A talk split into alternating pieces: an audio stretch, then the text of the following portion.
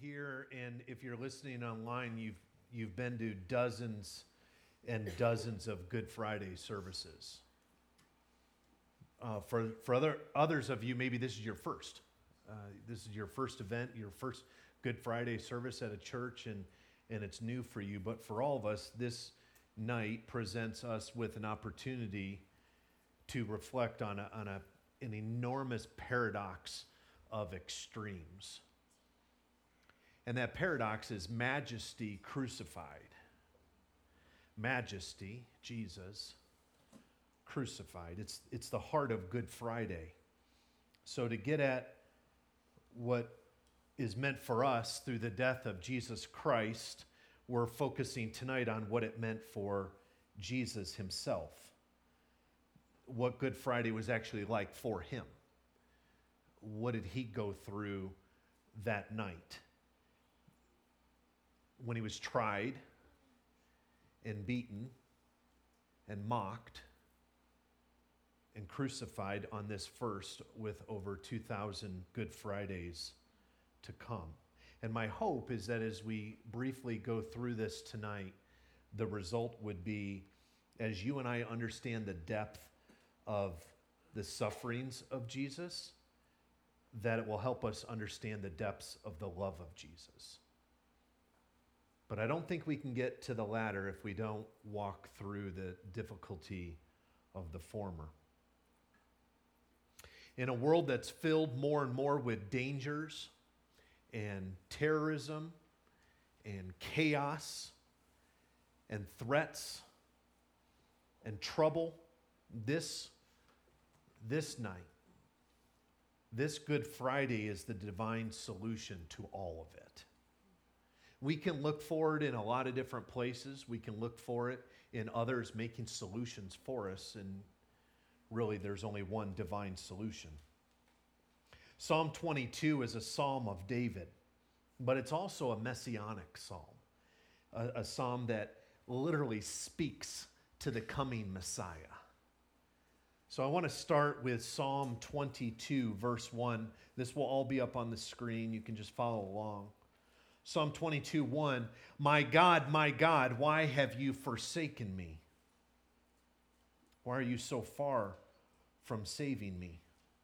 From the words of my groaning. Now, David wrote the psalm, but you also know that Jesus quotes this psalm on the cross. And in that, we learn that Jesus is the ultimate fulfillment of this Davidic psalm. This is why we call this psalm messianic. But I want to invite you tonight to dwell on a single word, one word, both tonight and even tomorrow, right up until Easter morning. And that one word is forsaken. It's not a word that we use very often in the English language. It's certainly not one that you probably used today unless you were speaking of Jesus. But you see, the word forsaken has enormous implications for both you and I. Not just for eternity's sake, but for here and now. On the cross, Jesus Christ absorbed the wrath of God on behalf of everyone. He carried the full weight of our sin so that on the cross, God the Father turned his back literally on God the Son so that he'll never have to turn his back on you and I. He abandoned his Son so that he never ever will abandon you and me. Jesus became the ultimate sacrifice on Good Friday so that you and I could be referred to as his beloved. It's an amazing fact. But it all meant that Jesus had to be forsaken. Most notably, we see it when he cries out, My God, my God, why have you forsaken me? So, tonight, I want to invite you to ask a few questions. I want you to ask, what was it like for Jesus that Good Friday?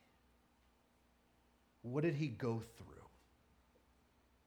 Well, let's keep reading. Let's jump down to verse 11. We're actually going to go through verse 18. And it starts with this Be not far from me, for trouble is near, and there is none to help.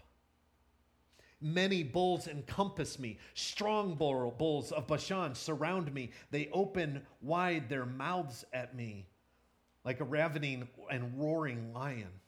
I am poured out like water, and all my bones are out of joint. My heart is like wax, it is melted within my breast. My strength is dried up like a potsherd, and my tongue sticks to my jaws. You lay me in the dust of death for dogs encompass me. A company of evildoers encircle me. They have pierced my hands and my feet. I can count all of my bones. They stare and they gloat over me, and they divide my garments among them. And for my clothing, they cast lots. Tonight, we're going to allow the scriptures to describe what it was like for Jesus.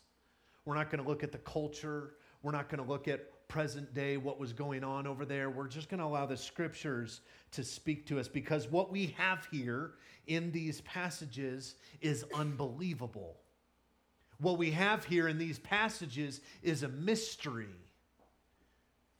What we have here is what some call an enigma because when you look at verse 16, you see the writer stating, They pierce my hands and my feet. And, and then in verse 17, he describes his frame being so brittle, so broken and frail that all of his bones are exposed and they're out of joint and they're breaking. But, friends, listen, this didn't happen to David. None of this happened to David the writer of this psalm. This psalm is describing an execution, not an illness, not a sickness, not a struggle, not a bad day, but an execution. Fascinating enough, scholars and theologians firmly believe that this portion of the psalm is given through the prophetic power of the Holy Spirit describing the words of Jesus, the feelings of Jesus on the cross that night. Exact words that were given to David a thousand years before Jesus' crucifixion.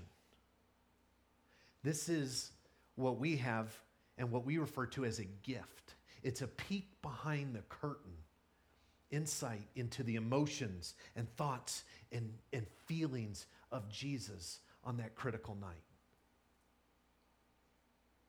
This is an actual description of what it was like for Jesus to be crucified.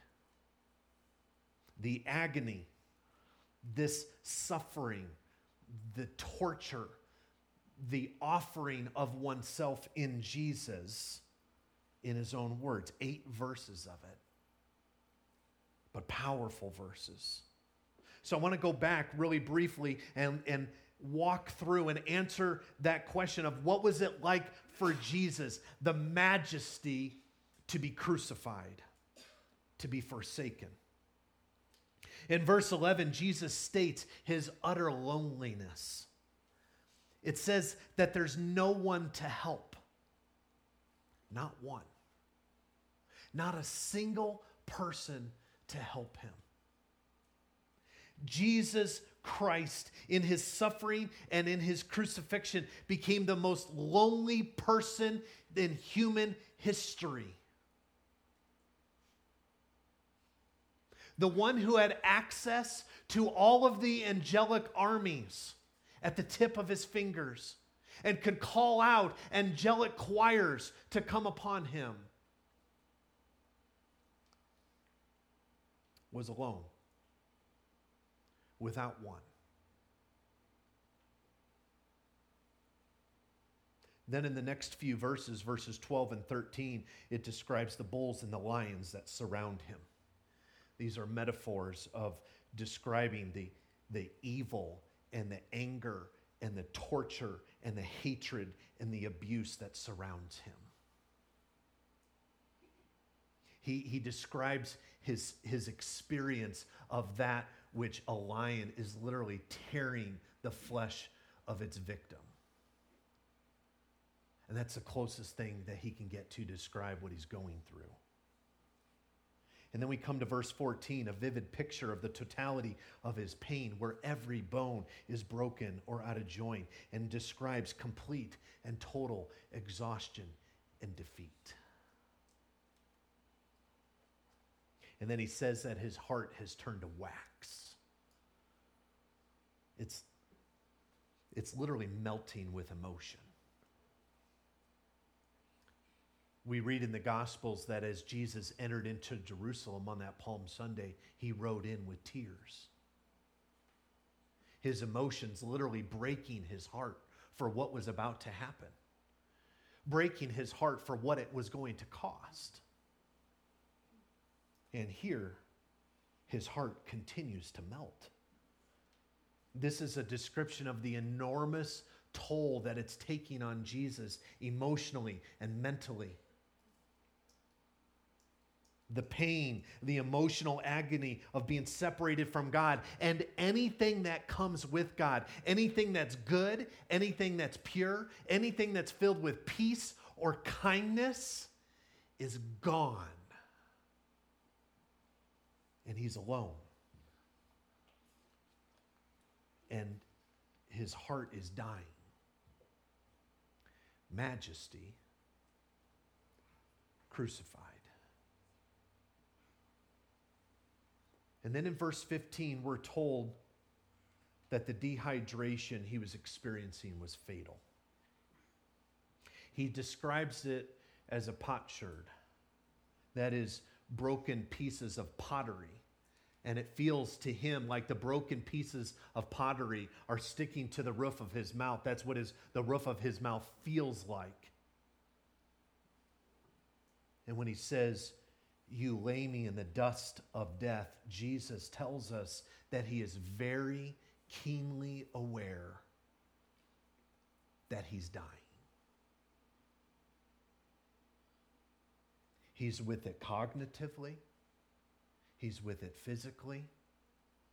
He's still very, very sharp, and he knows in this moment he's dying. He saw it, he understood it and he felt every single minute of the pain. Jesus didn't die in hospice. He didn't die in a nice warm bed, surrounded by family and with singing songs and loved ones. He didn't die in the comfort of his own home with pain altering drugs. He didn't die in the arms of, of a spouse. He died horrifically on a cross alone. And then finally, in verses 17 and 18, Jesus describes a naked humiliation of being exposed and having his clothes taken from him and sold. This is what Good Friday was for Jesus. And reading this, recounting the story, allowing the facts to absorb within us, it, it, is, it is as close as we can get to of, of being on holy ground. So the question is why? Why is this here? Why did God include this to give us a glimpse into the pain of Jesus in the scriptures?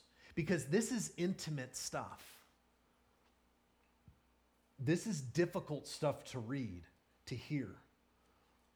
At times, it feels unbearable. And the reason is because including this insight to the depths of Jesus' pain and suffering, we get an idea, a glimpse into the depths of his love, his unrelenting love.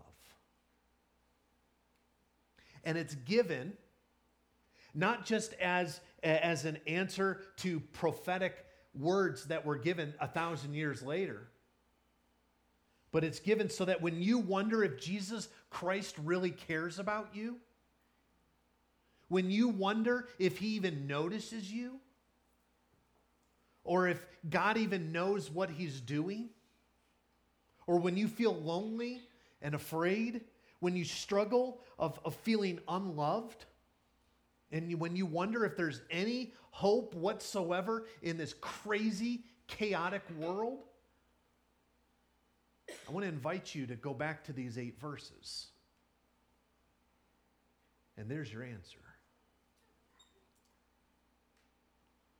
You see, no one loves you. No one loves me like Jesus.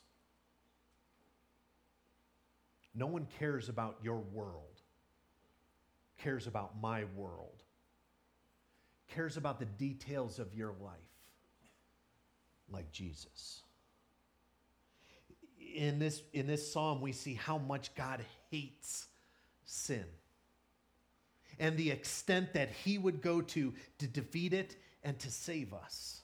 We see in these verses the way that Jesus was treated was what we deserve, so that one day when we see God face to face, we will be treated as Jesus deserves. We switch. And if you look in the mirror, you realize what a costly switch that is. Divine majesty crucified. And finally, one last verse, verse 31. Verse 31 says this They shall come and proclaim his righteousness to a people yet unborn that he has done it. Here we discover in this final verse of this messianic psalm the appropriate response of Christ's love for you and me. And the answer is we don't exist for ourselves. It's not about us.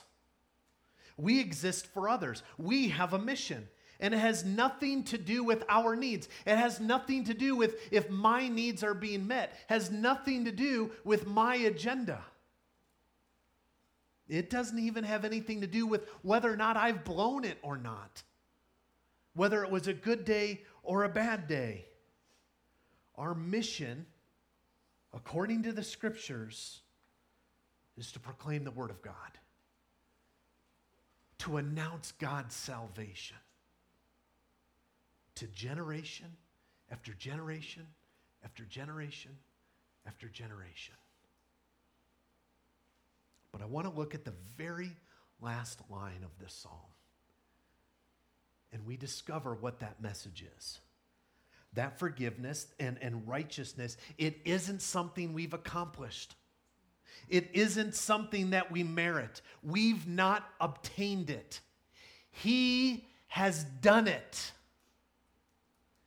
God has done it. God has obtained it. God did it. And He gives it to us, and it is Jesus Christ. David, he cries out, He has done it. Jesus on the cross cries out, It is finished. What we can't do for ourselves, God has done for us. Jesus is poor so that you can be rich in your heart. Jesus is broken so that your heart can be healed. Jesus is judged so that your heart can be forgiven. It's done. It's finished. It's dark. And it's sad but it's finished. As Isaiah the prophet so graphically describes, he was crushed. And this, friends, is the message of Good Friday His majesty crucified. If anything, Good Friday is a message of hope. It's a message of wonder and it's a, an extreme message of love. And my prayer is that this act of our Lord Jesus be the most precious thing that you carry in your heart tonight. This, this most priceless act that you would carry with you everywhere you go. The majesty of Christ crucified. It's Good Friday, and we remember. Let's pray together.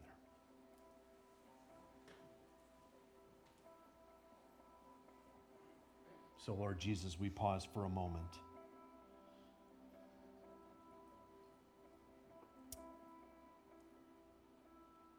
It just doesn't make sense to us the extent that you would go.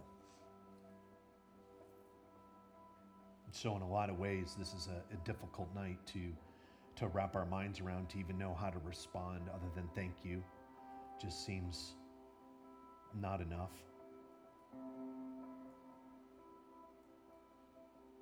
And so I pray that uh, in that quietness, in that contemplation, in that prayer time, in that worship, in our reflection, you'd meet us, give us perspective. That your majesty was crushed, that your majesty was crucified, to give us hope that Sunday's coming.